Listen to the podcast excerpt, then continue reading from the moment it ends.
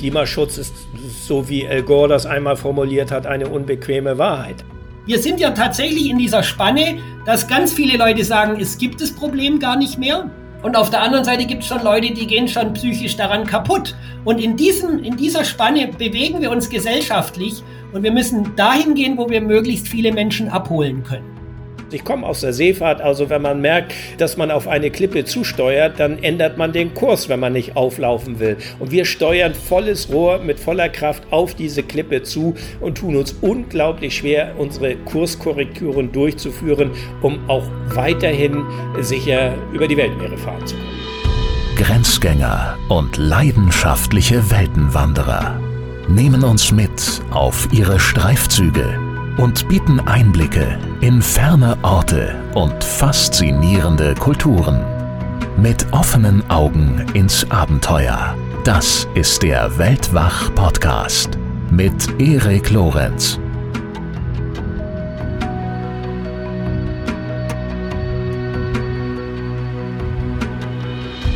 Dieser Folge setze ich mein Gespräch mit Polarforscher Arvid Fuchs und Naturfotograf und Umweltaktivist Markus Maute fort.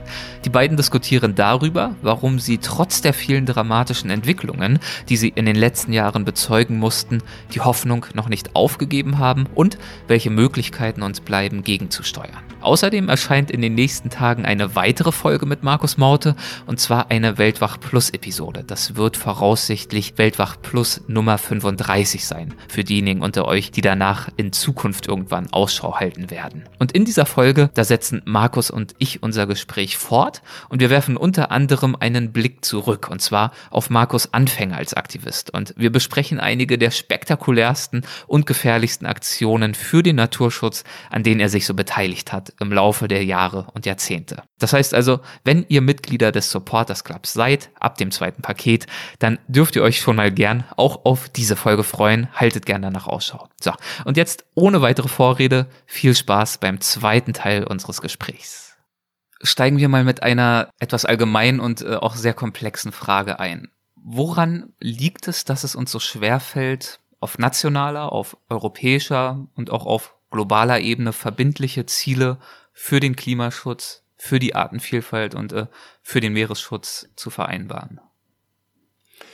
Ja, äh, wenn ich anfangen soll, also äh, Klimaschutz ist, so wie Al Gore das einmal formuliert hat, eine unbequeme Wahrheit. Also äh, und und es ist natürlich eine subtile Gefahr. Das heißt, äh, äh, Corona, um bei dem Beispiel zu bleiben, bedroht uns alle unmittelbar. Das ist eine weltweite Pandemie, ein Problem und äh, bedroht unser unsere Gesundheit und da äh, reagiert man ganz spontan auf alle möglichen Art und Weisen und äh, sehr energisch Geld spielt plötzlich überhaupt keine Rolle mehr. Man fragt sich, woher die ganzen Milliarden eigentlich kommen, die ausgegeben werden. Und ich will auch die Maßnahmen gar nicht in Frage stellen. Ich hätte mir nur gewünscht, dass man mit einer ähnlichen energischen Reaktion auf die wissenschaftlich fundierten Erkenntnisse hinsichtlich des Klimawandels reagiert hätte. Das heißt, äh, wenn man ähm, beispielsweise 1992, Markus, du wirst es äh, dich dran erinnern, wissen, den Earth Summit in Rio de Janeiro mal verfolgt hat, wo es eben genau genau um diese Themen ging bereits. Äh, wenn man da angefangen hätte, wirklich das nicht nur zu debattieren und auszusitzen äh, und auch nicht, äh, wie man es auf den, den folgenden UN-Klimakonferenzen immer wieder getan hat und nichts zu machen, einfach äh, das Problem beiseite zu schieben. Wenn man damals angefangen hätte, dann hätten wir heute nicht die Dringlichkeit des Handelns. Dann äh, wäre es eben halt äh, auch leichter zu bewerkstelligen und, und diese, diese Transformation in eine andere Industrie Industriegesellschaft letztendlich auch irgendwie umzuhören. Das haben wir nicht getan, deshalb haben wir jetzt die, die Dringlichkeit des Handelns. Es bleibt eben halt ähm, äh, diese subtile Gefahr, der Himmel färbt sich durch Klimawandel nicht violett oder schwarz, sondern äh, ist so, wie er immer ist und es gibt da nicht irgendwie so visuelle oder äh, Warnungen oder äh, dass sich jemand plötzlich unwohl oder krank fühlt äh, durch den Klimawandel. Es ist ein schleichender Prozess, der aber viel, viel, äh, ja, auch auch in diesem Sinne nachhaltiger wirkt im negativen Sinne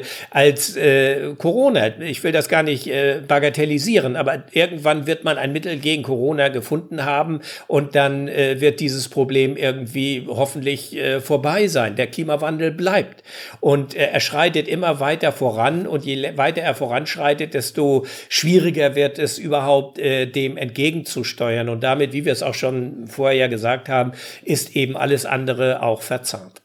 Ja, und wenn ich da vielleicht äh, einwerfen darf, also wenn es überhaupt was Positives gibt, was wir durch Corona gelernt haben, dann ist es die Tatsache, dass die Politik durchaus in der Lage ist, auch unbequeme Maßnahmen zu treffen, unpopuläre Maßnahmen, wenn es darum geht, Menschen unmittelbar zu schützen.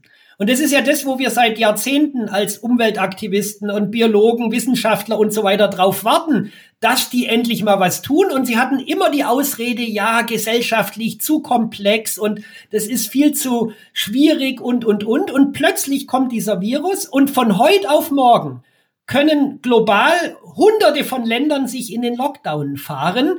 Und das ist für mich eigentlich so die, Geschichte auch dahingehend, dass die junge Generation uns ja kurz vor Corona gemahnt hat, endlich was zu tun, die ja eigentlich auch nichts anderes gefordert hat, endlich auf die Wissenschaft zu hören, dass sich heute oder dann, wenn jetzt Corona hoffentlich irgendwie im Griff ist und auch wieder andere Themen zugelassen werden, da wird die Klimakrise ganz oben stehen. Da kann sich kein Politiker auf der ganzen Welt mehr hinter der Phrase verstecken, ist zu komplex oder ist nicht möglich, weil es ist möglich, das hat uns Corona gezeigt. Dann sprechen wir mal über Lösungsansätze und äh, über das, was ihr zum Beispiel von Politikern, aber auch gesamtgesellschaftlich fordert. Arvid, der Untertitel deines Buches lautet Klimaschutz und Wirtschaft neu denken. Und Markus, jener deines Buches lautet Mein Leben für den Schutz unserer Erde oder warum wir jetzt handeln müssen. Also es sind ja beides so gewissermaßen ja, Handlungsaufforderungen. In dem Bewusstsein, äh, dass wir jetzt eure Antwort natürlich, dass das nur eine Andeutung sein kann, eine Skizze, denn ihr habt ja ganze Bücher darüber geschrieben, ähm, würde ich eben gerne darüber sprechen, was ihr fordert. Und Arvid, du schreibst zum Beispiel, es geht um nicht mehr und nicht weniger als einen ökologischen und ökonomischen Neuanfang. Das klingt ja sehr, sehr groß. Würdest du das ein wenig ausführen? Äh, naja, es ist ja auch eine große Aufgabe, äh, der wir uns da stellen müssen. Aber ich knüpfe an, was ich eben sagte, wenn wir das früher getan hätten, wäre es uns auch äh, sehr viel leichter gefallen. Äh, das haben wir aber eben nicht getan. Äh, so, wir, wir müssen einfach äh, ja unsere Herangehensweise verändern, weil äh, einfach ein weiter wie bisher, das geht nun nicht mehr. Ich meine, das haben wir ja gesehen. Also so weitermachen wie bisher, das führt unweigerlich in die Sackgasse. Und ähm, ich, ich möchte ja eben gerade auch Mut machen. Ich, ich, ich erlebe es ja immer wieder in Diskussionen, auch dass Menschen dann irgendwie die Hände zusammenschlagen und sagen, ja Gott, wir haben es halt vermasselt und äh, der Zug ist abgefahren und können wir da auch nichts mehr machen. Das wäre ja wirklich der Offenbarungsart, den wir da äh, leisten würden. Äh, und, und das würde dann wirklich äh, in die Sackgasse führen. Nein, wir kennen die Technologien, wir kennen ja die Wege aus der Krise im Grunde genommen. Und ähm, ich, ich höre dann auch immer so in Diskussionen, also äh, bei Elektromobilität, äh, die Batterien, die sind äh, äh, rohstoffintensiv und das führt zu Kinderarbeit. Das mag ja alles sein. Aber äh, ich, ich bringe dann immer das Gegenargument. Wer hätte sich vor 20 Jahren vorstellen können, dass wir heute äh, digitale Speicher haben von einer derartigen Kapazität, wie wir sie heute haben? Das hätte sich vor 20 Jahren niemand vorstellen oder erträumen können. Heute ist das einfach Standard, das haben wir. Und deshalb muss man, glaube ich, auch einfach an die, an, an die Technik in diesem Falle glauben, an das Engineering. Und das ist eben die Herausforderung. Das ist dieser Pioniergeist, der mir bei vielen Menschen einfach auch fehlt. Ich bin jemand, der äh, draußen äh, mit einfachsten Mitteln in der Arktis äh, unterwegs gewesen ist. Und äh, da gilt immer so diese These, never give up, gib niemals auf. Weil wenn ich mich hinsetze und äh, sagt, nun weiß ich auch nicht mehr weiter, ja, dann erfriere ich halt. So, so sind die Regeln der Natur. Das heißt, äh, ich, ich, ich muss, muss da fighten, ich muss da kämpfen mit äh, den Möglichkeiten, die mir gegeben sind. Ich, ich muss äh, versuchen, irgendwie meinen Kopf anzustrengen, um Lösungen zu finden. Und, und, und dieses Never Give Up, dieses Gib niemals auf, das möchte ich eben auch weitertragen, dass Menschen sagen, also na klar haben wir ein, ein gewaltiges Problem, aber äh, wir, wir, wir haben Möglichkeiten. Wenn ich mir eben angucke, dass man in den 80er Jahren äh, äh, diese Diskussion hatte, ob Windkraft überhaupt mal irgendwie äh, ein, einen geringen Anteil am, am Strommix in Deutschland haben würde. Man hat damals, ich schreibe es auch in dem Buch, dieses äh, unsägliche Grovian-Modell, so ein Windrotor in, äh, in Schleswig-Holstein errichtet, eigentlich nur, um zu zeigen, dass Windenergie nicht funktioniert.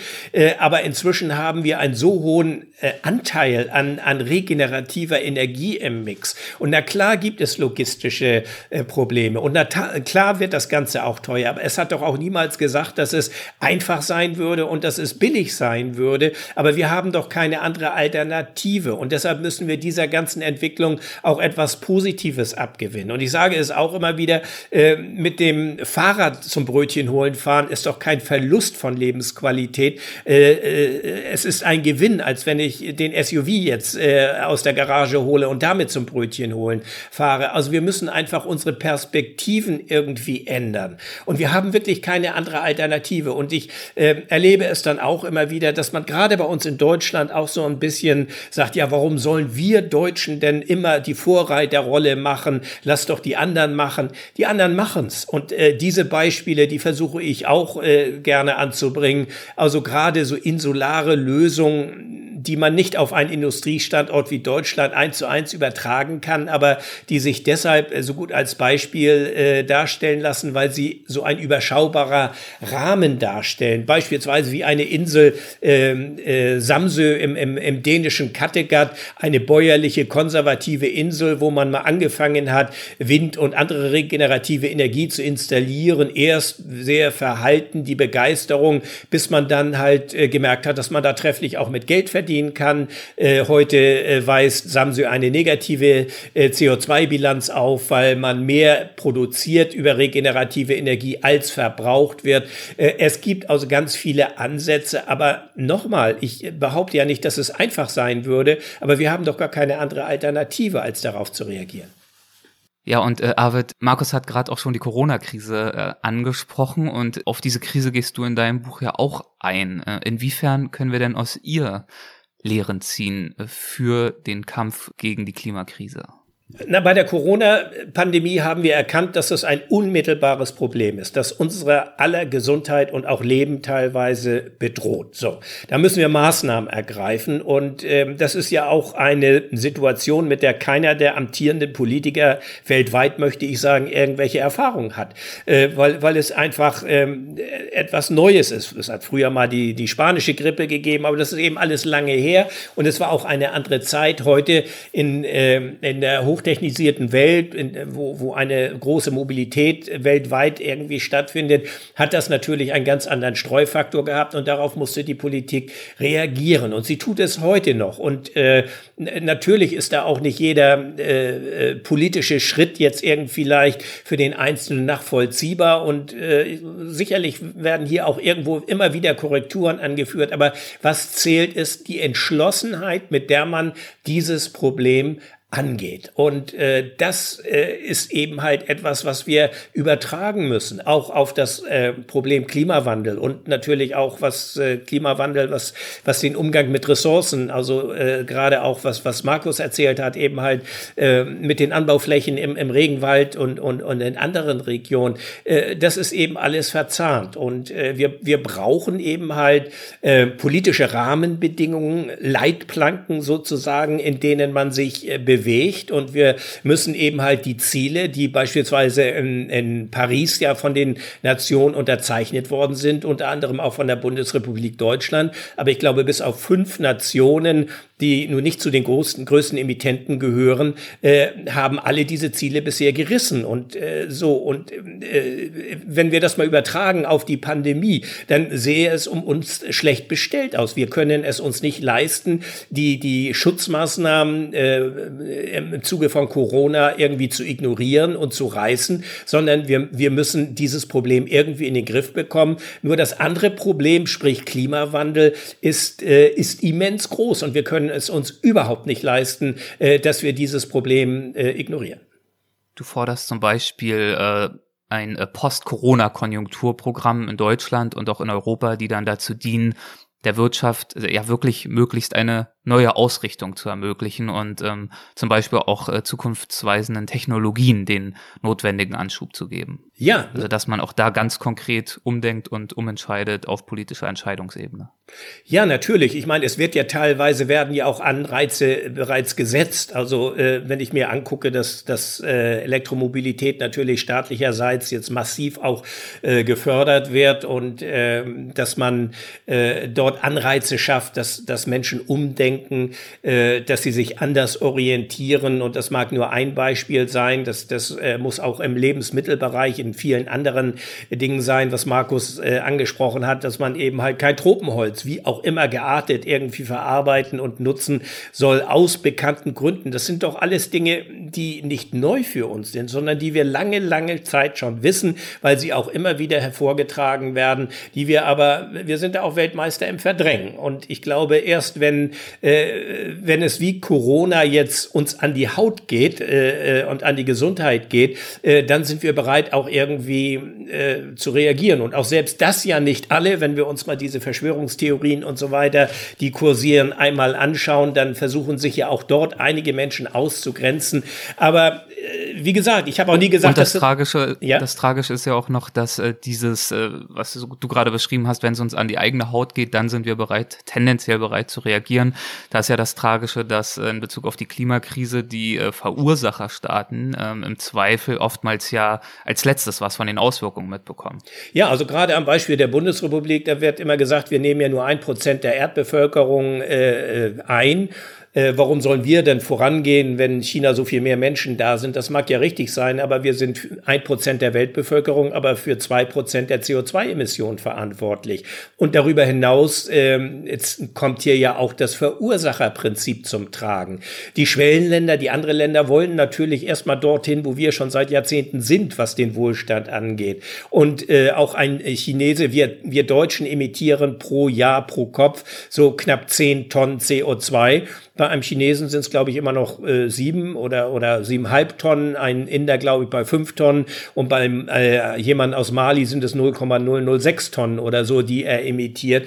Ähm, es ist doch klar, dass hier auch die Verantwortung bei denjenigen erstmal liegt, die äh, es durch dieses maßlose Emittieren auch zu einem enormen Wohlstand gebracht haben, wie wir. Und insofern ist es auch unsere verdammte Pflicht, hier weiterzumachen. Und um das Ganze vielleicht auch ein bisschen zu versüßen, das will ich ja gerne einräumen, äh, sollte man eben auch sagen, äh, man kann da ja auch mit Umwelttechnologien äh, trefflich Geld verdienen. Und äh, das ist dann auch, finde ich, ein probates Mittel oder ein, ein probates Argument, das mit reinzubringen, dass, äh, dass das nicht immer nur äh, darum geht, jetzt alte Industrien abzuschaffen und alle leben wieder irgendwie auf Bäumen, sondern dass man eine Richtungs-, eine Kurskorrektur einfach vornehmen muss. Ich komme aus der Seefahrt. Also wenn man merkt, äh, dass man auf eine Klippe zusteuert, dann ändert man den Kurs, wenn man nicht auflaufen will. Und wir steuern volles Rohr mit voller Kraft auf diese Klippe zu und tun uns unglaublich schwer, unsere Kurskorrekturen durchzuführen, um auch weiterhin sicher über die Weltmeere fahren zu können. Vielleicht noch ergänzend ganz kurz zu dem Bild mit China und Deutschland. Wenn man dann noch mit einrechnet, was wir alles in China produzieren lassen, das ist ja da in unserer CO2-Bilanz gar nicht drin, das produzieren die ja für uns, dann sieht es bei uns noch schlechter aus als das, wie wir uns immer allgemein hin darstellen. Weil viele Sachen werden ja außer Landes produziert, was wir dann konsumieren. Ihr habt natürlich in euren Büchern eine ganze Reihe ganz konkreter Forderungen. Du, Arvid, du erklärst zum Beispiel in deinem Buch, äh, Nachhaltigkeit basiere traditionell auf drei Säulen und fügst dann eine vierte hinzu, die geografische Ökumene. Und äh, können wir gerne auch gleich nochmal kurz drüber sprechen. Und du, Markus, du sprichst zum Beispiel von unserem Auftrag in vier Stufen. Wie sieht denn, Markus, aus deiner Sicht jetzt ganz konkret in die Zukunft blickend unser Auftrag aus? Ja, ich habe mir tatsächlich Gedanken gemacht als Nicht-Fachmann. Ich mache mir seit vielen Jahren Gedanken in meinem Kopf, wie kommen wir aus dieser vertrackten Situation raus? Und ich habe es versucht für mich selber verständlich so runterzubrechen, dass es vor allen Dingen auch andere verstehen. Und ich werde mal probieren, das einigermaßen kurz äh, rüberzubringen. Tatsächlich vier Stufen. Das erste ist Bewusstsein. Ich glaube, bevor wir anfangen, irgendwas verändern zu wollen, müssen wir uns bewusst sein, dass es der Erde richtig schlecht geht. Also ich kann jetzt nicht sagen, es läuft ein bisschen was falsch, sondern es geht dem Planeten so schlecht, dass unsere Lebensgrundlagen gefährdet sind. Wir reden nicht davon, dass es die Erde morgen nicht mehr gibt, aber wir reden davon, dass die Erde acht, neun oder zehn Milliarden Menschen nicht mehr so versorgen kann, dass sie in Menschenwürde leben können, wenn wir so weitermachen. Und wenn man sich das bewusst gemacht hat, und da zählen wir jetzt nicht all das auf, was wir gerade schon besprochen haben, dann kommt der zweite Punkt und das ist der Verstand.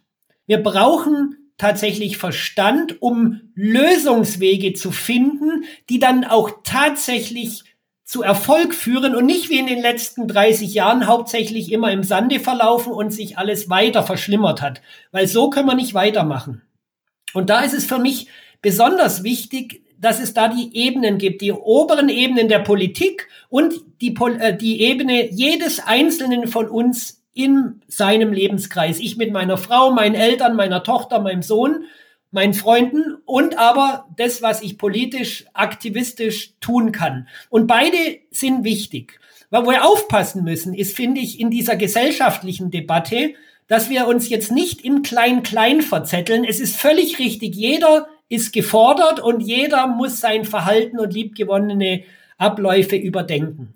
Aber wir dürfen uns nicht im Klein-Klein verzetteln, weil wenn wir das tun, dann ändert sich trotzdem nichts. Nur 100 Firmen weltweit sind für 70 Prozent des CO2-Ausstoßes zuständig. Und davon sind ganz viele entstanden, nachdem wir die Problematik schon gekannt haben. Das heißt, wenn, während wir parallel überlegen, wie wir uns gegenseitig motivieren können, umweltfreundlicher zu sein, dürfen wir den Blick nicht auf die großen Hebel verlieren. Weil wenn wir uns nur gegenseitig anpflaumen, dass die Friday for Future Aktivisten ein Handy dabei haben bei ihrer De Demo, dann, dann wird es nichts. Vor allen Dingen werden sich dann sehr schnell ganz viele Teile der Bevölkerung wieder abwenden, weil sie sagen, es hat eh nichts. Und für mich gibt es zwei große Hebel. Das ist einmal, wir haben es ja schon direkt oder indirekt angesprochen, die Energiewende. Wir müssen weg von Öl, Kohle und Gas hin zu Erneuerbaren. Damit tun wir die Klimakatastrophe zumindest verlangsamen, begrenzen, aufhalten im besten Fall. Und wir brauchen, wir müssen unsere Essgewohnheiten ändern, also die Agrarwende. Wir müssen weg von diesem wahnsinnigen Fleischkonsum. Damit verändern wir oder damit beschützen wir noch vorhandene Lebensräume und die Artenvielfalt. Und auch da könnte man jetzt eine Sondersendung draus machen. Das sind aber die zwei großen Hebel. Wenn wir die vielen hunderte von anderen Dingen gesellschaftlicherseits machen, aber die zwei vernachlässigen, dann, dann haben wir verloren, weil ohne die zwei großen Hebel geht's nicht. Und das Tolle ist aber, wenn wir das hinkriegen mit der Energiewende, wenn wir diese Blockaden, diese jahrzehntelangen der Industrie durchbrechen und wie man jetzt schon so langsam sieht, dass es ja funktionieren kann, dann kriegen die Leute auch eine gewisse Kraft und wieder eine positive Einstellung und dann kommen die anderen Dinge, die dann im Alltag auch anstehen, auch ein bisschen leichter von, vonstatten. Und die dritte Geschichte ist ganz klar für mich die Liebe. Das klingt so ein bisschen also klischeehaft. Nach Bewusstsein und Verstand, der dritte Punkt. Genau, also nach Bewusstsein, Verstand, der zweite, und dann kommt die Liebe ins Spiel, weil wir gerade in diesen gesellschaftlichen Diskursen momentan mit Hass geradezu überflutet werden. Sei es jetzt 2015 bei der ganzen Migrationsgeschichte, dann als später die Greta Thunberg freitags zum Demonstrieren ist oder jetzt auch im Corona. Das Hass wird immer mehr zum Mittel derer, die eben keine ökologischen Ziele im Sinne haben. Und da müssen wir ganz viel Liebe dazustellen. Und vor allen Dingen müssen wir, das klingt auch klischeehaft, ist aber so, wir müssen die Liebe zur Natur wieder entdecken, weil ganz, ganz viele von uns Menschen, Mitmenschen, die haben nicht das Privileg, Natur erleben oder spüren zu können. Wie soll man denn etwas wertschätzen, zu dem man völlig emotional die, die Verbindung verloren hat? Also das ist auch ganz wichtig. Und da ist der Arvid und ich sind beides privilegierte Menschen, die dieses Gefühl erleben durften. Und das, das zu vermitteln, ist ja auch mit unsere Hauptaufgabe. Und die vierte Geschichte, der vierte Punkt ist für mich der Mut. Wir müssen den Mut haben, ver, verkrustete Denkprozesse aufzubrechen und neue Gedanken zuzulassen. Und das war für mich auch über Jahre ein Problem. Für mich war dieses allgegenwärtige Wachstumsmonster, also das, was wir als globale Wirtschaft sehen, das war für mich dahingehend alternativlos, als dass es einfach in meinem Kopf nicht möglich war, das irgendwie wegzudenken, weil es halt so mächtig war. Und es ist aber gar nicht das, der, der Wachstum oder die Wirtschaft, was mächtig ist, sondern es muss auch nicht die Idee an sich, die dahinter steht, sondern was mächtig sein muss, ist die Anzahl an Menschen, die an etwas glauben. Weil alles, was wir tun, ob das jetzt eine Religion ist oder ob das Wirtschafts ist oder was immer wir gesellschaftlich uns hinbauen, ist ein Konstrukt, um unser Zusammenleben zu ermöglichen. Und da gibt es durchaus inzwischen viele Alternativen, die uns ganz klar aufweisen, es gibt Möglichkeiten zu wirtschaften. Ich denke zum Beispiel an die Gemeinwohlökonomie von Christian Felber. Allein das wäre mal ein Thema. Es gibt Alternativen zu diesem Wachstumsmodell. Wir müssen nur Leute, genug Leute dafür begeistern. Und abschließend, das ist für mich auch ganz wichtig, um den Leuten Mut zu machen. Das habe ich auch jetzt erst im Zuge meiner, meines Buchschreibens gelernt. Es ist, hat eine amerikanische, ich glaube, Soziologin oder ich weiß nicht genau, was sie war, herausgefunden, dass man, um gesellschaftlichen Wandel erreichen zu können, ungefähr 3,5 Prozent der Bevölkerung braucht die sich über einen längeren Zeitraum für etwas einsetzen. Also, und das ist ganz wichtig, ich muss nicht im Kopf haben, ich habe meine Botschaft und muss jetzt 90 Prozent aller Deutschen davon in Feuer und Flamme setzen, sondern ich brauche eine laute Minderheit, die aber dabei bleibt und sich ganz klar aktiv für etwas einsetzt. Und das ist so ein bisschen auch mein Aufruf an alle, die auch hier zuhören. Leute, werdet aktiv, weil wir können was ver wir können was verändern und bewegen. Und das beste Beispiel ist ganz klar Stichwort Friday for Future, wo binnen kürzester Zeit viele junge Menschen aufgestanden sind und der Politik und der Gesellschaft den Spiegel vorgehalten haben. Und das hat mir so die Hoffnung gegeben, bis dann Corona kam mit offenem Ausgang. Okay, bei alledem gibt es ja eine Sache, an der es nicht mangelt, und das sind Informationen. Wir wissen ja, und 99,9 ähm, Prozent der Wissenschaftlerinnen und Wissenschaftler stimmen ja auch überein, dass das Klima sich durch den Menschen beeinflusst, verändert. Die Erderwärmung ist auch kein neues Thema. Wissenschaftler waren seit Jahrzehnten davor, habt ihr auch angesprochen. Es gibt unendlich viele Studien, Filme, Bücher, alles Mögliche. Und trotzdem reicht das Umdenken, das zum Teil ja auch schon eingesetzt hat, äh, ja noch lange nicht aus. Ihr habt jetzt beide Bücher geschrieben über diese Herausforderungen und über die Lösungsansätze, die damit einhergehen. Und die Arbeit würde man sich ja im Normalfall nicht machen, wenn man nicht zumindest ein Mindestmaß an Hoffnung oder Zuversicht hätte, dass man auch gehört wird und eine Wirkung entfalten kann. Woher nehmt ihr denn, nachdem ihr euch jetzt schon Jahrzehnte mit diesen Themen auseinandersetzt und damit herumschlagt, woher nehmt ihr jetzt noch in Anführungszeichen eure Zuversicht? Oder zumindest die Zuversicht, die notwendig ist, um zum Beispiel sich die Arbeit zu machen, jetzt nochmal so ein Buch zu schreiben und wieder aufzurufen.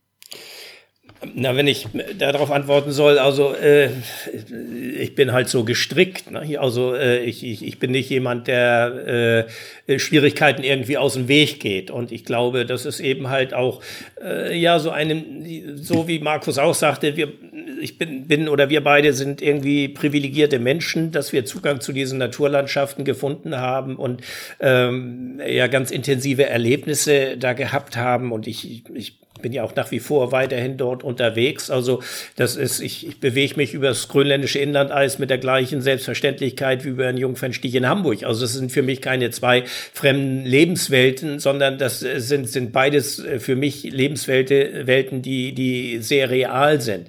Und äh, wenn ich merke, dass äh, sich ein Großteil der Menschen das eigentlich gar nicht vorstellen kann oder äh, dass ich ja auch so eine bisschen so eine Stellvertreterrolle habe, indem ich nach Grönland oder zum Nordpol oder sonst irgendwo etwas hingehe, äh, dann äh, habe ich das Gefühl, dass ich auch äh, Verantwortung übernehmen muss. Das ist ein bisschen Lobbyarbeit äh, für die Natur, die mir so unendlich viel gegeben hat und wo ich den Zugang äh, zu gefunden habe. Und äh, äh das ist mir natürlich alles nicht egal. Also ich glaube, eine Gesellschaft egal, weltweit, lebt auch davon, dass man äh, Verantwortung übernimmt. Du hattest das Stichwort Global Governance ja schon mal äh, erwähnt. Also das gilt natürlich im Großen, wollen wir sagen, für, für die Politik, für die Weltgemeinschaft, aber Verantwortung gilt für jeden Einzelnen. Man kann, jeder von uns reklamiert ein großes äh, Potenzial an Freiheit. Man kann frei sein, aber man ist niemals frei von Verantwortung. Das ist äh, etwas, was ich auch sehr früh gelernt habe, äh, wenn ich alleine im Eis unterwegs war, dann war ich auch nicht frei von Verantwortung, weil ich war verantwortlich gegenüber meiner eigenen Leibhaftigkeit. Also ich musste heil wieder zurückkommen, weil ich weiß, dass Menschen daran gelegen war, dass ich wieder nach Hause kam.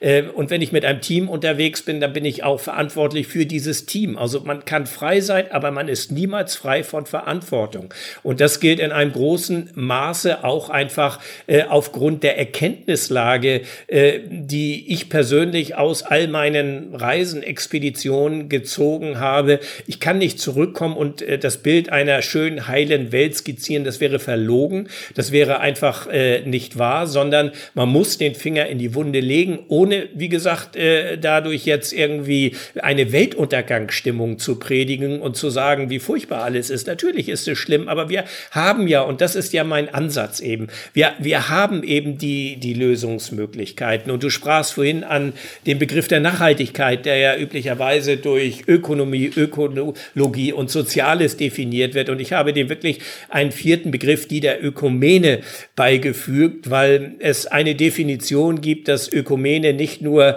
quasi ein, eine Zusammenarbeit zwischen äh, monotheistischen ähm, Konfessionen propagiert, sondern äh, dass es auch den Begriff der, äh, der geografischen Ökumene gibt. Will sagen, also den landwirtschaftlich bebaubaren oder auch bewohnbaren Teil der Erde. Es gibt, ich glaube, vom WWF eine Studie, die, glaube ich, zwei Jahre alt ist oder so, wo, die, wo man herausgefunden hat, dass wir jedes Jahr etwa die Ressourcen von 1,6 Erden verbrauchen.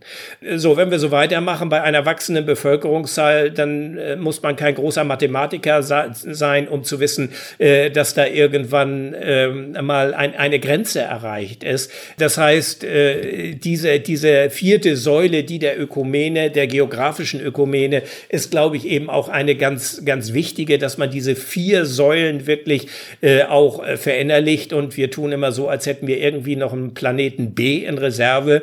Haben wir aber nicht. Wir haben eben nur diese eine Erde und mit der müssen wir klarkommen auf immer enger werdenden Raum und deshalb liegt dieser Klimawandel. Es wird ja immer dieses Argument von den Skeptikern und Klimaleugnern gebracht, dass es Klimawandel in der Vergangenheit ja immer gegeben hat. Na klar. Und die natürlichen Mechanismen sind ja auch nicht außer Kraft gesetzt. Aber wir verändern die Erde oder das Klima in einer Rasanz, in einer Geschwindigkeit, dass die Evolution dem einfach nicht standhalten kann. Und äh, das ist nicht im Interesse von uns Menschen. So muss man es einfach mal sagen. So wie Corona eine Bedrohung darstellt und äh, deutlich gesagt nicht im Interesse von uns Menschen ist, so ist es der Klimawandel eben auch nicht. Und deshalb müssen wir mit der gleichen Energie rangehen, um die Ursachen äh, dieses Problems zu beheben.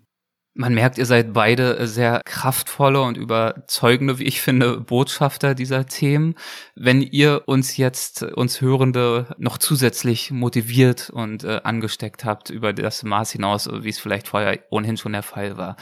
Was als Botschafter, die ihr ja seid, was empfehlt ihr? Ich möchte ja gerne über das Thema Kommunikation sprechen. Was empfehlt ihr, wie es uns gelingen kann, uns, denen diese Themen auch am Herzen liegen, zu informieren und auch auf die Dringlichkeit zu handeln aufmerksam zu machen, ohne unbedingt äh, zu moralisieren oder Menschen mit dem erhobenen Zeigefinger irgendwie abzustoßen. Ja, das ist eine, ein guter Ansatz. Wann fängt Moralisierung oder der erhobene Zeigefinger an? Darf sich eine Greta Thunberg hinstellen vor die Mächtigen der Welt und sagen, ich möchte, dass ihr in Panik geratet? Alles, was wir machen, wird auf unterschiedliche Resonanz bei Menschen stoßen. Von grandioser Zustimmung und Leute sind motiviert und können es gar nicht warten, bis sie in den Regenwald dürfen, um Bäume zu pflanzen. Andere würden sagen, lass doch diese Spinner weiter Spinner sein. Und die werden das immer noch sagen, selbst wenn schon der halbe Planet unbewohnt und verwüstet ist. Das heißt, es ist tatsächlich diese Fokussierung, dass man das vermittelt, an das man selber glaubt, dass man authentisch wirkt auf die, die man erreichen kann und die mit möglichst klaren Botschaften laut und deutlich aussprechend versucht zu elektrisieren. Und das ist, glaube ich, genau das, was mich auch wieder überhaupt hier an diesen Punkt gebracht hat. Ich hatte vor zwei Jahren diesen Zusammenbruch, den ich nie für möglich gehalten habe, wo ich gesagt habe, ich habe keine Hoffnung mehr. Jetzt wählen wir nach dem Trump auch noch einen, der noch den Amazonas weghaut. Wie sollen denn all diese äh, Irrleitungen wieder repariert werden in dieser kurzen Zeit? Ich habe es einfach persönlich nicht mehr geglaubt. Ich war bei uns in Brasilien auf der Kakaofarm, war kurz davor, das Internet ein für alle Mal abzuschalten. Also jetzt ein bisschen dramatisch ausgedrückt. Und dann kam aus dem Nichts, und das war meine ganz persönliche Rettung, Ungefähr zur gleichen Zeit, wo ich ganz unten war, kamen die ersten Meldungen dieses 16-jährigen Mädchens aus Schweden, die Freitag für Freitag ohne Kontext mit ihrem Schild vor dem Parlament gesessen ist und einfach hingesetzt ist weil sie an das, was sie da vermitteln will, geglaubt hat. Die hat nicht geglaubt, dass sie ein Jahr später eine globale Anführerin und Hassperson sein wird. Die hat es einfach gemacht aus ihrer Überzeugung raus und sie hat mehr und mehr mitgerissen. Und sie hat auch mich wieder mitgerissen. Und dann habe ich diesen Satz gehört, ich möchte, dass ihr in Panik geratet. Und dann habe ich mich gefragt, warum tue ich seit 20 Jahren diesen Satz nicht meinem Publikum ins um die Ohren schleudern, weil das ist eigentlich genau das, wie ich es empfinde. Mensch, seht ihr denn nicht, dass alles in die falsche Richtung läuft? Und das ist genau die, der Punkt ist, wie formulieren wir uns, wie stellen wir uns auf? Es wird immer Widerstand geben, es wird immer wahrscheinlich mehr Leute geben, die das blöd finden, was man sagt, aber man muss an das, was man glaubt, dazu muss man stehen und man muss es auch gegen Widerstände sagen. Und dann passieren solche Wunder, und es war für mich nichts anderes wie ein Wunder, die Greta Thunberg, die global eine ganze Generation mitgerissen hatten. Und natürlich waren das nicht 90 Prozent der Jugendlichen. Und natürlich waren vielleicht 10 Prozent auf der Straße, die 100 Prozent daran geglaubt haben. Und natürlich, so wie die andere Seite sagt, viele rennen ja nur mit, damit sie Schule schwänzen. Das wird auch so gewesen sein. Trotzdem hat diese Bewegung in kürzester Zeit mehr in Bewegung gebracht, als wir Alten und sämtliche Umweltverbände in den letzten 30 Jahren zusammen. Und dieser Impuls, dieses Wunder, dieses Kleine, auf das ich 30 Jahre gewartet hat, das hat mich wieder mit Energie aufgeladen. Und das ist, die Batterie ist noch nicht wieder alle. Natürlich hat äh, Corona jetzt uns einige Dämpfer versetzt und natürlich ist es furchtbar zu sehen, wie in Australien letztes Jahr drei Milliarden Tiere verbrannt sind, wie das Pantanal dieses Jahr abbrennt in Südamerika mit den, also die Feuerausdehnung ist irre, der Amazonas brennt weiter. Natürlich kämpfe ich innerlich wieder mit mir und sehe hier wieder, es tut sich nichts, aber da ist trotzdem diese Kraft und die ist noch da. Und ich darf mich mit euch heute hier unterhalten und es ist was Gutes und deswegen machen wir's. Ja, wenn äh, ich da mal einhaken soll, also ich äh, dieses äh, Greta-Phänomen finde ich auch großartig, um das einfach auch nur zu unterstreichen. Äh, Panik hingegen halte ich immer für nicht so ein richtig probates Mittel, um, um eine, eine Reaktion zu generieren. Also an, an den Adressaten, äh, an die sie es gerichtet hat, äh, da war das durchaus angebracht. Aber einem, ein, einer Öffentlichkeit äh, zu sagen, ihr müsst in Panik geraten, das ist kontraproduktiv, also weil das zu irrationalem Handeln führt, oft oftmals und äh, nicht sehr lösungsorientiert ist. Also ähm, was wir brauchen, Und das äh, propagiert eben auch äh, äh, die Fridays for Future Bewegung. Äh, ich habe mich immer jahrelang geärgert oder jahrzehntelang geärgert. Mein, ich komme ja so ein bisschen fast aus der 68er ähm, äh, Generation, damals noch ein bisschen jung gewesen, aber ich habe das eben sehr aktiv noch mitverfolgen können aufgrund meiner älteren Schwestern auch. Äh, und ich habe mich immer geärgert, dass junge Leute eben so furchtbar unpolitisch sind, dass denen das äh, völlig am Hintern vorbeiging, äh, was irgendwie äh, mit ihrer Umwelt und äh, dergleichen passiert ist. Und das änderte sich tatsächlich eben halt durch, durch die Greta Thunberg. Und äh, deshalb möchte ich auch mal sagen, äh, das Prinzip Hoffnung zählt. Also was wir brauchen, ist der sogenannte Concerned Citizen, wie er genannt wird. Also der betroffene Bürger. Betroffen in, in, in zweierlei Hinsicht. Einerseits, dass er sich äh, betroffen fühlt, dass er sich, äh, ja, dass, dass er nachdenklich wird. Auf der anderen Seite auch äh, aus dem Verständnis heraus, es betrifft mich persönlich, mein Leben und das meiner äh, Familie und meiner Freunde und, und dem ganzen Lebensumfeld, wo ich bin. Und das ist etwas, was äh, Fridays for Future, glaube ich, äh, in einem, einem sehr hohen Maße transportiert. Also ähm, äh, Thema Verantwortung, was wir auch schon gehabt haben, äh, Betroffenheit, äh, das brauchen wir. Äh, wir brauchen keine verängstigten Bürger, die sagen, oh Gott, oh Gott, oh Gott, und verängstigt sind sie alle jetzt wegen Corona oder ein Großteil der Bevölkerung. Was wir brauchen, sind Menschen, die sagen, Mensch, Ärmel aufkrempeln, wir müssen was tun. Wir haben ein Problem, aber wir müssen das Problem auch lösen und äh, uns nicht irgendwie in Fatalismus üben und sagen, äh, wird alles viel zu teuer und können wir nicht und hat ja eh keinen Zweck, äh, sondern wir brauchen wirklich äh, ja so ein bisschen im positiven Sinne Hemsärmlichkeit und äh, Pioniergeist, Aufbruchstimmung. Das ist das, was mich Zeit meines Lebens immer wieder hat aufbrechen lassen und mich auch dieses Buch hat schreiben lassen, ehrlich gesagt. Also ich bin eben nicht so gestrickt, dass ich mich hinsetze und sage, ich weiß jetzt auch nicht weiter, ähm, dann säße ich wahrscheinlich jetzt auch nicht hier, sondern ähm, wir haben ein Problem, wir müssen es lösen und das äh, geht nur, indem wir aktiv werden. Ganz kurz anschließend, also klar, Panik und Angst ist nie ein probates Mittel, Probleme zu lösen. Ich fand nur damals bei der Greta die Wortwahl mit dieser Panik dahingehend passend, um klarzumachen, wie ernst die Lage an ja. sich ist. An die Adressaten finde ich es genau richtig. Genau. Ja. Aber dass wir natürlich äh, jetzt keine Jugend auf der Straße wollen, die nur noch Angst und Panik verbreitend rumrennt, sondern, aber das finde ich, machen die genau richtig. Die sind aufgeklärt, die sind, also die können, ich habe selten in meinem Kontakt mit der Friday for Future Bewegung so viel in diesem Alter schon klar denkende, sprechende Wesen gesehen. Wenn ich mich da zurückdenke, als ich 17 oder 16 oder 20 war, da sind die viele von denen sehr, sehr viel weiter. Und das gibt mir halt auch den Mut, dass die die Probleme erkannt haben, dass sie sie begriffen haben, sie artikulieren können und auch ganz klar sagen, hier so ist der Weg zur Lösung, nämlich hört auf die Wissenschaft und es ist alles bekannt, so wie wir das heute auch schon hier gesagt haben. Und äh, das, Pro das Problem ist tatsächlich, wie viel Wahrheit verträgt der Mensch? Was kann man uns allen zumuten? Wann gehen wir los, ein Problem zu lösen? Und ab wann ist es so erdrückend oder erschreckend, dass wir sagen, es hat eh schon keinen Zweck mehr. Also wir, wir sind ja tatsächlich in dieser Spanne, dass ganz viele Leute sagen, es gibt das Problem gar nicht mehr. Und auf der anderen Seite gibt es schon Leute, die gehen schon psychisch daran kaputt. Und in, diesem, in dieser Spanne bewegen wir uns gesellschaftlich und wir müssen dahin gehen, wo wir möglichst viele Menschen abholen können. Und Greta hat ja viele Menschen abgeholt und tut das auch immer noch. Aber wie erklärt ihr euch denn, dass sie so sehr polarisiert? Also sie provoziert, so ist zumindest meine Erfahrung, äh, auch bei Menschen, die sich durchaus zum Beispiel als Naturfreunde bezeichnen würden, provoziert sie ja zum Teil regelrechte Hassgefühle.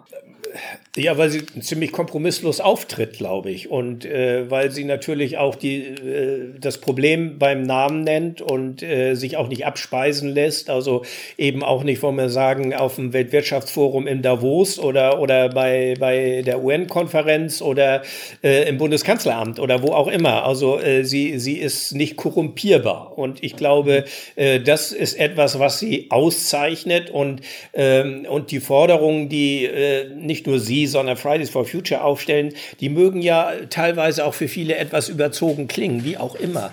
Äh, aber das ist das Recht der Jugend, so etwas auch zu formulieren und zu, zu postulieren. Äh, und äh, das äh, generiert natürlich dann auch so eine gewisse Polarisierung.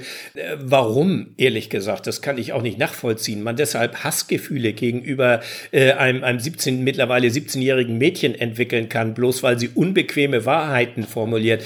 Das ist etwas, was mir völlig fremd ist und was ich ehrlich gesagt auch nicht bereit bin zu akzeptieren oder mir überhaupt die Mühe zu machen, das nachzuvollziehen, weil das ist, äh, das ist unmöglich und äh, das gehört sich auch nicht, sondern das ist der gesellschaftliche Dialog, den wir brauchen, der initiiert worden ist von einem jungen Mädchen und das jetzt wirklich in die Welt über Fridays for Future herausgetragen worden ist. Also insofern, diese Initialzündung ist einfach großartig. Sie hat auch meinen ganzen Respekt und irgendwelche Hasstiraden äh, sind äh, völlig unangebracht und nicht nachvollziehbar.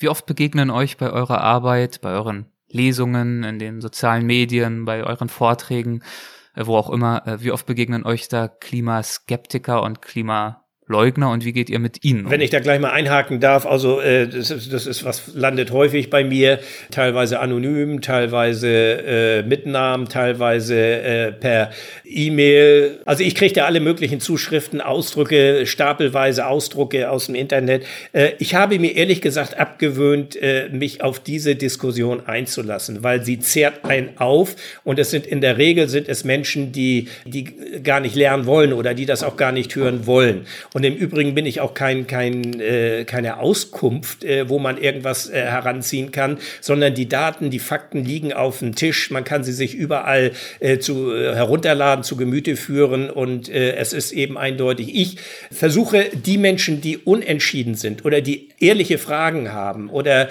äh, die hören möchten, äh, wie was oben in einem arktischen Raum ist, die versuche ich mitzunehmen. Aber ich versuche nicht den letzten Skeptiker oder schon gar nicht den Klimaleugner, von denen es leider leider viele gibt, äh, irgendwie noch mit ins Boot zu holen. Das wird mir nicht gelingen und man kann nicht jeden überzeugen. Ja, es geht, mir geht es genauso.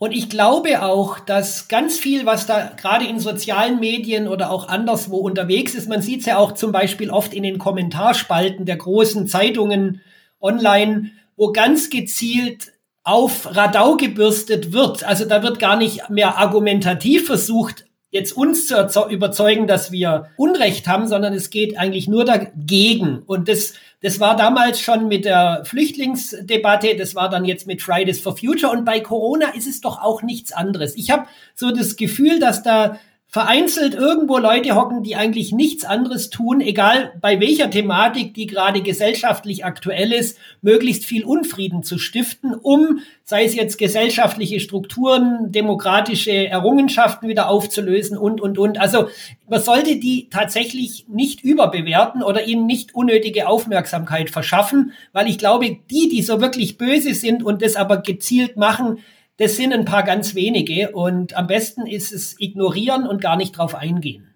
Die Argumente, beziehungsweise zum Teil sind ja auch aufrichtig gemeinte Fragen, die wiederholen sich ja auch zum Teil und auf einige seid ihr schon eingegangen, deswegen würde ich das jetzt nicht nochmal diskutieren. Also Fragen wie zum Beispiel Klimaveränderung hat es doch schon immer gegeben oder auch das Thema haben wir auch drüber gesprochen, dass äh, Deutschland doch nur ein Prozent der Weltbevölkerung einnimmt, warum wir denn jetzt äh, unbedingt äh, ja, vorangehen müssen und äh, uns so stark engagieren sollen.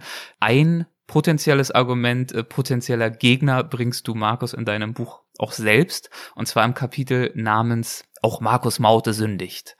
Und es beginnt mit den Worten, Zitat, eines ist klar, die meisten Handlungen hinterlassen Spuren. Doch äh, wie ist das mit mir? Darf ein Vielflieger und Weltreisender, wie ich es bin, über globale und ökologische Zusammenhänge reden ohne sich der Scheinheiligkeit bezichtigen lassen zu müssen. Zitat Ende. Wie lautet deine Antwort? Ja, äh, wir sind alle, ich glaube, der Arvid hat am Anfang unseres Gesprächs auch schon mal gesagt, wir sind natürlich alle Teil des Problems, weil wir Konsumenten sind. Wir leben im privilegierten Teil der Welt in einer Gesellschaft, die von sich aus schon so reich ist, dass sie schon, egal eigentlich fast, was sie macht, mehr Spuren hinterlässt als ein Kleinbauer in Mali. Das ist völlig klar. Und ich habe mir da natürlich auf dem dünnen Eis, auf dem ich seit vielen Jahren laufe, auch ein rechtiges Fell angeeignet, weil ich sage, ich bin Teil einer Gesellschaft und ich nutze auch deren Möglichkeiten, was ich durchaus auch mache, um daran mitzuhelfen, die Gesellschaft an sich zu wandeln. Da gibt's diesen vielleicht etwas plumpen Ausspruch, wenn ich den Schweinestall säubern will, dann werde ich halt dreckig. So. Das heißt jetzt nicht, dass ich alle meine Umweltsünden damit reinwaschen will, aber ich glaube schon für mich selber so einen Weg gefunden zu haben, dass all das, was ich tue, äh, dass ich das im, im, im größeren Sinne dann doch in eine positive Bilanz bringe, weil ich fliege jetzt nicht zum Shopping nach Barcelona, ich fliege in den Regenwald nach Amazonien und versuche da mit guten Geschichten zurückzukommen, die wiederum hoffentlich viele Menschen hören und dann gewisse Prozesse in Gang setzen. Also ganz vereinfacht ausgedrückt. Und wir sind alle in der Verantwortung. Und ich denke, entscheidend ist, dass wir immer das große Ganze sehen. Ich bin übrigens auch einer, der gegen die Umsetzung der reinen Lehre ist. Also wenn ich rein rein von dem her sage, ich mache jetzt nichts mehr, was in irgendeiner Weise dem Planeten schadet, dann, dann kann ich zwar vielleicht meine persönliche Ökobilanz verbessern, aber im Gesamten am Ende meines Lebens habe ich an der Veränderung garantiert auch weniger beigetragen, als wenn ich gewisse Dinge der Gesellschaft nutze, sie aber dahingehend nutze, was verändern zu können. Ja, das heißt also wirklich jeder von uns, jede von uns trägt Verantwortung, das zu tun, was in der eigenen Lebenswirklichkeit äh, möglich ist. Und äh, ich würde das Gespräch äh, gern mit einem Zitat von Barack Obama beenden, das du, Arvid, äh, in deinem Buch bringst. Wir sind nicht die letzte Generation, die den Klimawandel erleben wird, aber wir sind die letzte Generation, die etwas gegen den Klimawandel tun kann. Ja, Zitat Ende. Und ich finde, in dieser Diskussion, in diesem Gespräch ist äh, die Dringlichkeit auch äh, deutlich geworden. Und ich hoffe, dass sie unseren Hörerinnen und Hörern nicht nur Angst macht und nicht nur die äh, vorhin erwähnte Panik verbreitet, sondern vor allem äh, Motivation stiftet, äh, darüber nachzudenken, was man selbst äh, tun kann. Und ich danke euch beiden herzlich für die Zeit, für die Energie und für das Gespräch. Vielen, vielen Dank dafür. Danke euch auch. Danke. Ja, sehr gerne. Herzlichen Dank euch beiden. Das waren Arvid Fuchs und Markus Maute. Ich hoffe, ihr konntet aus dem Gespräch etwas für euch ziehen und bin natürlich sehr gespannt auf euer Feedback, auf eure Gedanken, eure Fragen, was auch immer. Lasst sehr, sehr gern von euch hören via Instagram, Facebook oder auch via WhatsApp. Ich freue mich auf jeden Fall auf den Austausch. Und als Zugabe gibt es jetzt einmal mehr eine Lesung von Andreas Altmann aus seinem Buch Gebrauchsanweisung für das Leben. Übers Reisen und Leben. Andreas Altmann liest. Die anderen. Frühling in Barcelona. Früher Abend. Ich war als Reporter in der Stadt. Ich stand in der Lixusbar und wartete auf einen Zuhälter. Ein paar Tage zuvor waren wir uns hier begegnet, rein zufällig. Und er hatte versprochen, mir etwas aus seinem Leben zu erzählen. Jesus kam und wir plauderten. Keine fünf Minuten bis Schreie von draußen hereindrangen. Wir rannten hinaus und sahen, wie drei Männer versuchten, einer Touristin unverkennbar die Handtasche zu entreißen. Wir sprangen hinzu und packten die Füße der Frau, denn die Ganoven zerrten inzwischen an den Armen und Schultern ihrer Beute. Das Gerangel, angefeuert von gellenden Help me, help me Schreien, wurde so heftig, dass wir zu sechst gegen eine Wellblechtür wogten, die tatsächlich nachgab. Da wir, Jesus und ich, nicht losließen und das Opfer eisern sein Hab und Gut umklammerte, gab das Trio irgendwann auf und lief davon. Wir halfen der schwer Geschockten auf die Beine und boten an, die Polizei zu rufen. Aber die Engländerin lehnte ab und bedankte sich inständig. Ich begleitete sie vor zur Rambla, der Hauptader der Stadt. Die war belebt, dort war sie in Sicherheit. Hopefully. Ich ging zurück zur Kneipe und musste grinsen, als ich den Namen der Straße las, in der Augenblicke zuvor die Rangelei stattgefunden hatte. Calle del Robador, Gasse des Räubers. Hier räuberten sie ganz offensichtlich. Und Mädels in Hotpants standen auch herum. Ah, die Jüngerinnen von Jesus, die auf mich gewartet hatte und nun anfing zu berichten. Interessante Episode. Die einen wollen rauben, die anderen sprinten los, um das Unglück zu verhindern. Aber Jesus und ich waren nicht unbedingt die besseren Menschen. Er beutete seine Prostitutas aus und ich hatte viele Jahre als fleißiger Dieb hinter mir. Die meisten anderen, das hatte ich inzwischen begriffen, waren ungefähr wie ich. Widersprüchlich, verführbar, grundsätzlich bereit, das Gute zu tun, doch oft genug im entscheidenden Moment eine Spur zu ermattet, weil dem Herz gerade der Schwung fehlte für die gute Tat, die einem anderen gut täte, wie eine sachte Geste, wie ein Lächeln. Ach, ich bin bescheiden geworden, auch mit den Forderungen an mich. Bin schon froh, wenn ich zu den Schlechten gehöre und nicht zu den Schlechteren. So weit bin ich weg von dem, der ich gern wäre. Die unscheinbaren Schritte, die uns so oft nicht gelingen, nicht einmal die, wohl ein Zeichen von Schwäche, denn ein Raunzen fährt so unangestrengt aus uns heraus. Doch Nachsicht zeigen und den Bruchteil der Sekunde nutzen, der vor dem Abspritzen des Gifts noch bleibt, um souverän die Gemeinheit zu bändigen, das schafft eine Minderheit. Jeden Morgen nehme ich mir vor, jedem anderen, dem ich begegne, das Leben zu verschönern. Nicht mit einer Heldentat, aber mit ein paar Augenblicken Leichtigkeit. Wenn wir uns trennen und passiert es nach Minuten, soll der andere sich leichter fühlen. Ja, beschwingter seine allernächste Zukunft bestehen. Er darf auf keinen Fall bedrückt weggehen, sondern im Idealfall ein wenig schwebend. Einer soll dem anderen beim Leben beistehen. Und sei es nur, indem man sich Wörter schenkt, sie verteilt wie bunte Pillen, zum Schüren der Lebensfreude. Jeder kennt die Erfahrung, dass manchmal ein Satz genügt, um sich tagelang davon zu nähren. So stimmig war, so maßgeschneidert. Wer das kann, das Maßschneidern von Worten zur rechten Zeit, der wäre der König der Welt.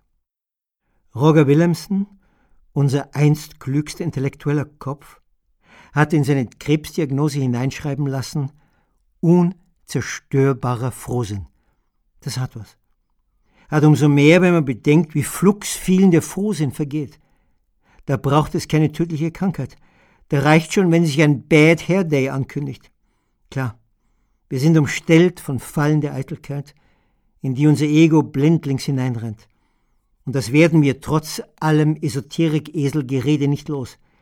Die Kunst ist also dieses Ding, das ja zu grandiosen Wundern und Herrlichkeiten fähig ist, so durch die Tage zu manövrieren, dass es sich nur meldet, wenn wir es brauchen, weil etwas auf dem Spiel steht, wie unsere Integrität, unsere Würde, unser Körper.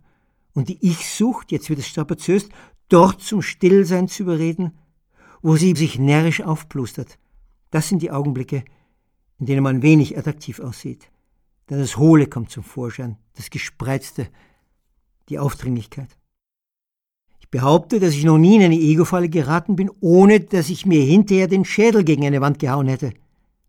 Okay, bildlich gesprochen. Weil ich den Auftritt verpatzte, weil ich als Würstchen daherkam und nicht als Weltmann. Im Leben, ich vergesse es oft, gibt es keine Proben, immer nur Premieren. Jeder Akt ist neu und gelingt oder fällt durch. Nach meinen schlimmsten Momenten, im Theater hätte es dafür nur Buhrufe gegeben, kam es vor, dass ich dem anderen, der mich gerade als unwirschen Gesellen erlebt hatte, hinterherrannte, um ihn um Nachsicht zu bitten, mein Bußgang, weil ich mich so nicht aushielt weil ich doch jeden Tag davon träume, die nächsten 24 Stunden als Gentleman hinter mich zu bringen. War der andere schon verschwunden, blieb ich als zweifacher Verlierer zurück. Vor mir, vor ihm, Merd. Noch vertragter. Es gab Fälle, in denen ich erst nach Tagen begriff, dass der andere recht hatte, sich als klüger und besonnener erwies. Auch Einsicht fordert mitunter eine gewisse Inkubationszeit, bis sich beherzt äußert. All das hinderte mich jedoch nie, Pläne zu schmieden, mit mir als einem, der endlich diese verdammte Nonchalance mitbringt, so etwas Spielerisches, bin ich doch unbelehrbar davon überzeugt, dass Heiterkeit den Umgang mit der Welt erleichtert. In Afrika gibt es den Beruf des Facilitators. Auch Reporter profitieren von diesem Gewerbe. Der Erleichterer ist jemand, der die richtigen Adressen kennt, der weiß, wer wo wann geschmiert werden muss, um die Recherche voranzutreiben. So einer wäre ich auch gern. Nur bräuchte ich kein Adressbüchlein mit den Namen aller Korrupten im Land, sondern dieses unbezahlbare Talent, meine Umgebung und mich in einen Zustand der Unbekümmertheit zu zaubern, um den Glücksquotienten zu heben, ein bisschen. Jeder andere ist mein Spiegel. Ich sehe und sehe, gleichzeitig mich.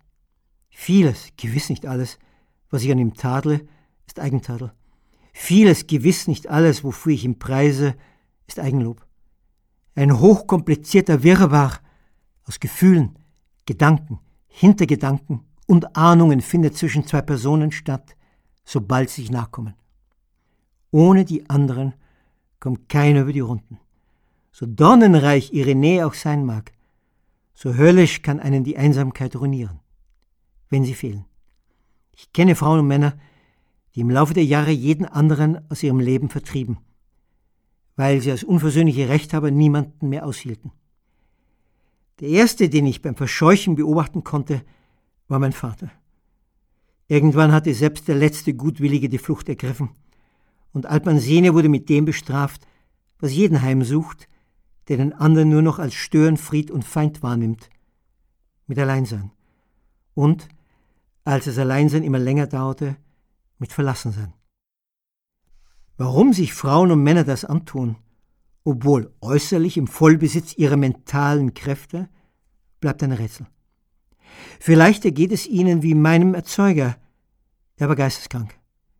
Geschlagen mit einer ganz spezifischen Form sozialen Sichtums, die gewiss weiter verbreitet ist, als man vermutet.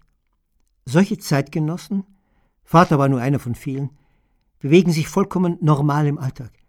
Sie tun absolut nichts Auffälliges, sind nur dank einer jahrzehntelang zugenagelten Schädeldecke unfähig geworden, etwas am anderen zu finden, das sie begeistert. Ja, dass eine Lobrede ja eines Hauchs Wohlwollen wert wäre. Der andere kommt nur noch als Konkursmasse vor, die man abgeschrieben hat, als Minusposten. Sinnigerweise habe ich den Stalin-Spruch von meinem Vater. Ein Mensch, ein Problem. Kein Mensch, kein Problem. Absurder könnte ein Satz kaum klingen. Kein anderer mehr weit und breit. Bankrotter kann das Leben nicht werden. Jetzt zur Praxis. Ich will drei Fälle vorstellen, sprich andere, in deren Nähe ich entscheidende Erfahrungen gemacht habe. Warmherzige, bösartige, staunenswerte. Frauen und Männer, die ich anschließend bewundert oder verachtet habe und die mich zuerst einmal sprachlos zurückließen. Dennoch, alle formten mein Bild von der Welt. Jedes Mal ein Aha-Erlebnis. Jedes Mal ging ich schlauer davon. Und keines dieser Vorkommnisse will ich bereuen. Auch nicht die unerbittlichen Zumutungen. Alles, was mich bewegt, ist willkommen. Selbst wenn der andere mir ins Herz boxt. Ich will dabei sein.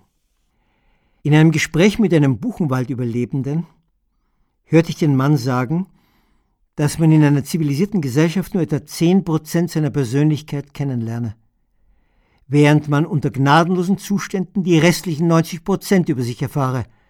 Das gelte für Opfer wie Täter gleichermaßen.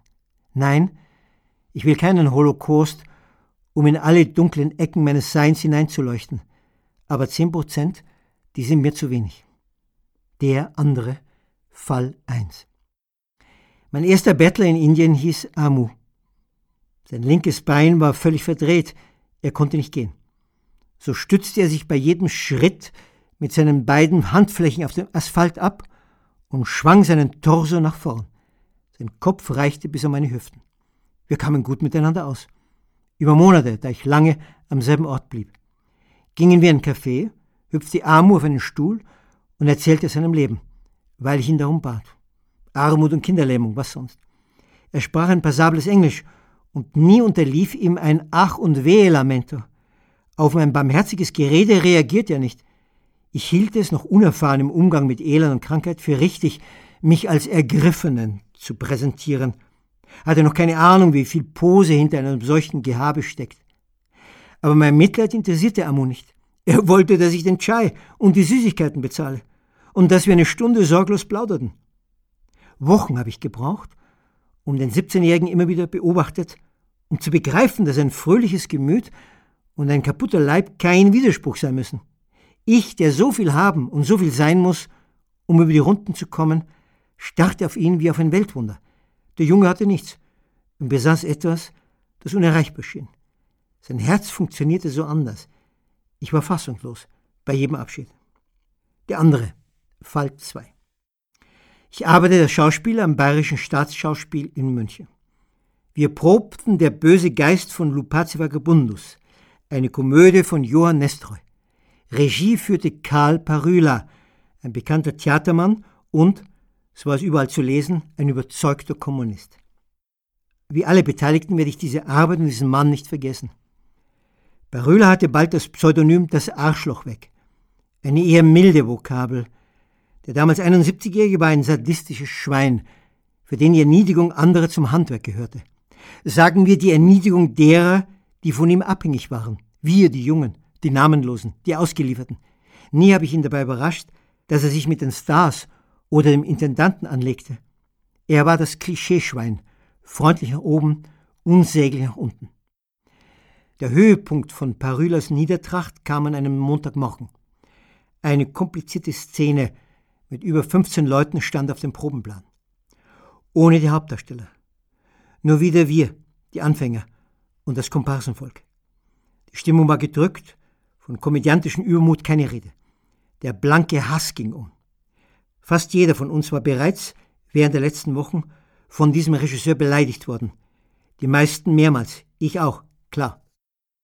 Nach dem Durchlauf kam der kleinwüchsige Herr auf die Bühne geschossen und schreiend, nein, brüllend, legte er auf uns an. Schwachköpfe, Stümper, Versager, Nullen, nichts kapiert, ein Sauhaufen, eine Schande. Minutenlang quoll schwarzes Blut aus seinem Mund. Sein rasender Zorn überschlug sich, der Giftzwerg loderte vor Menschenverachtung. Würde man Parilas Auftritt heute auf YouTube zeigen, mit uns nur etwas anders kostümiert, man könnte glauben, ein KZ-Kommandant machte auf dem Appellplatz seine morgendliche Stippvisite. Keiner wehrte sich.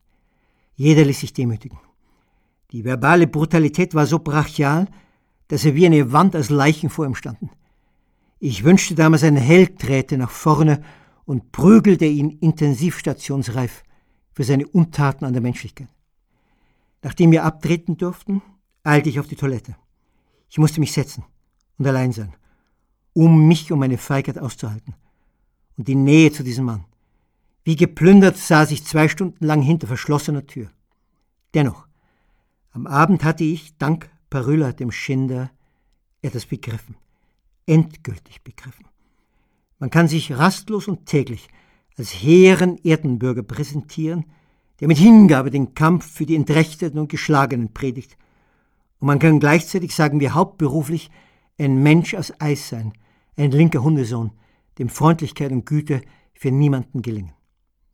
Don't talk, show me. Den Satz habe ich Jahre danach irgendwo in Amerika gelesen. Der ist gut.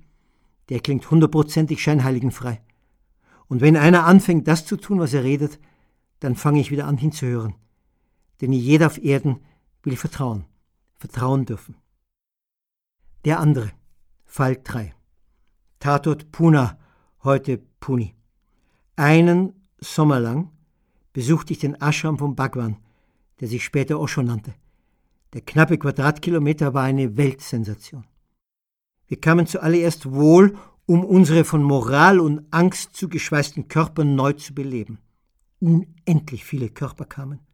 Unendlich viel Spießermoral lag auf ihnen, verabreicht oft via Gewalt und Schuldgefühle über die Jahre, die Jahrhunderte, die Jahrtausende, von Moralaposteln, von Jungfern, von Göttern und anderen erleuchteten großen Wahnsinnigen, ja verabreicht von jenen, die von den Tiefen und Untiefen ihres eigenen Körpers nie etwas wussten, schlimmer, nie etwas wissen wollten. Nicht vieles versetzt mehr in Rage, als in einem Gehäuse aus Fleisch und Blut zu wohnen, das Sehnsüchte äußert, die man ihm mit Feuerzungen versagt, wütend und drohend versagt. Monatelang hatte ich Zeit, allen Geschurregelten, auch mir zuzuschauen. Es begann, angetrieben von Bhagwans liederlichen Reden über jede Art organisierter Religion, mit einer Art Anamnese. Vielen wurde dadurch zum ersten Mal bewusst, was alles an Gift, Giftsätzen, Giftgedanken, Giftsünden in ihnen schwerte. Und wir anfingen dagegen zu steuern, um ein Mensch zu werden, der sich traut, sich wehrt, der nicht mehr brodelt vor Zwang, der Fesseln löst, der, das klingt beinahe großspurig, wahr sein will, Körper, die aufhören zu lügen. Es gab verschiedenste Gruppen, auch jugendfrei, und andere, die taugten nur für Erwachsene. Am häufigsten wurden, welche Überraschung, die sogenannten Sex Groups gebucht.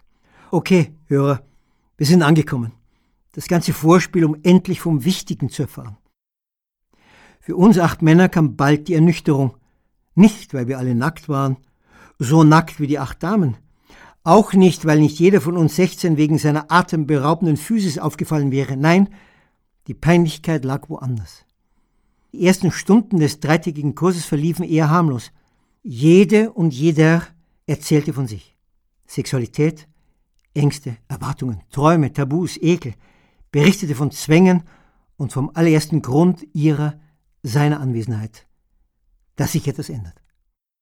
Anschließend sollten wir so im Raum herumgehen, wie wir uns gerade vorgestellt hatten, als Niedergeschlagene, schlurfend und beladen mit Problemen, dann die entgegengesetzte Haltung einnehmen, strahlend, selbstgewiss, siegessicher. Und irgendwann lief das Tonband, Musik flutete den Raum, Quincy Jones und die Stones peitschten, es wurde heiß und wild, und jetzt begannen die Missgriffe.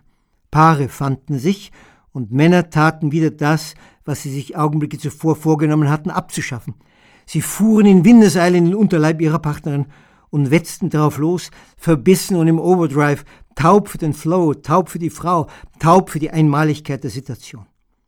Wer sich heute Pornos im Netz antut, wird feststellen, dass Speedfucking noch immer de rigueur ist. Peinsam und lustig. Denn Suda, unsere Gruppenleiterin, eine Afroamerikanerin aus New York, lachte die Verschwitzten aus. Der fordert uns auf, den lieben Jack oder den lieben Henri oder den lieben Akito bei seiner Schwerarbeit zu beobachten und uns dabei zu fragen, ob der Anblick etwas mit Erotik zu tun habe oder eher mit einem Büffel, den gerade nichts anderes drängt, als ins Ziel zu keuchen. Sein Ziel. So das Rosskur war wüst und ungemein einsichtsfördernd. Ihr Weg, um uns zum Wahrnehmen unserer Schwänze zu bewegen, auf dass sie aufhörten, wie fremdgesteuerte Presslufthämmer durchzustarten. Und so übten wir denn die Tage und Nächte das Entschleunigen, das Kichern, das Angstloswerden. Aber auch die Frauen wurden ermahnt, weil sie Männern erlaubten, so mit ihnen umzugehen. Dass sie doch bitte in Zukunft Stopp riefen und den Kerl zu mehr Swing bewegten, zu mehr Verspieltheit und Schmusen. Schöne Tage in Puna. Von den Männern habe ich gelernt, wie ähnlich ich ihnen bin und dass wir gewiss besser aussehen, wenn wir uns elegant im Bett aufführen. Und von den Frauen kam die erfreuliche Nachricht, dass sie erotisch so hungrig sind wie Männer. Dort im Ashram befand sich das ideale Ambiente, vollkommen unbeeindruckt von dem, was Frauen, meist von Männern, seit Ewigkeiten zum Stichwort Sexualität eingebläut wurde, wird. Zurückhaltung, Treue, die Frau als Hure, wenn ihr der eine nicht genügt. Das sind Erkenntnisse, die einen nur einholen, wenn man sich nahe kommt. Und wenn es sein muss, nackt und nah. Ich will mir die Finger abschlecken für Dankbarkeit über all das, was ich in diesem Sommer geschenkt bekam. Ach, Leben, Leben, Leben. Vielen Dank, Andreas. Vielen Dank euch fürs Zuhören. Das war's für dieses Mal. Macht es gut und bis zum nächsten Mal. Dann geht es voraussichtlich nach New York. Ciao.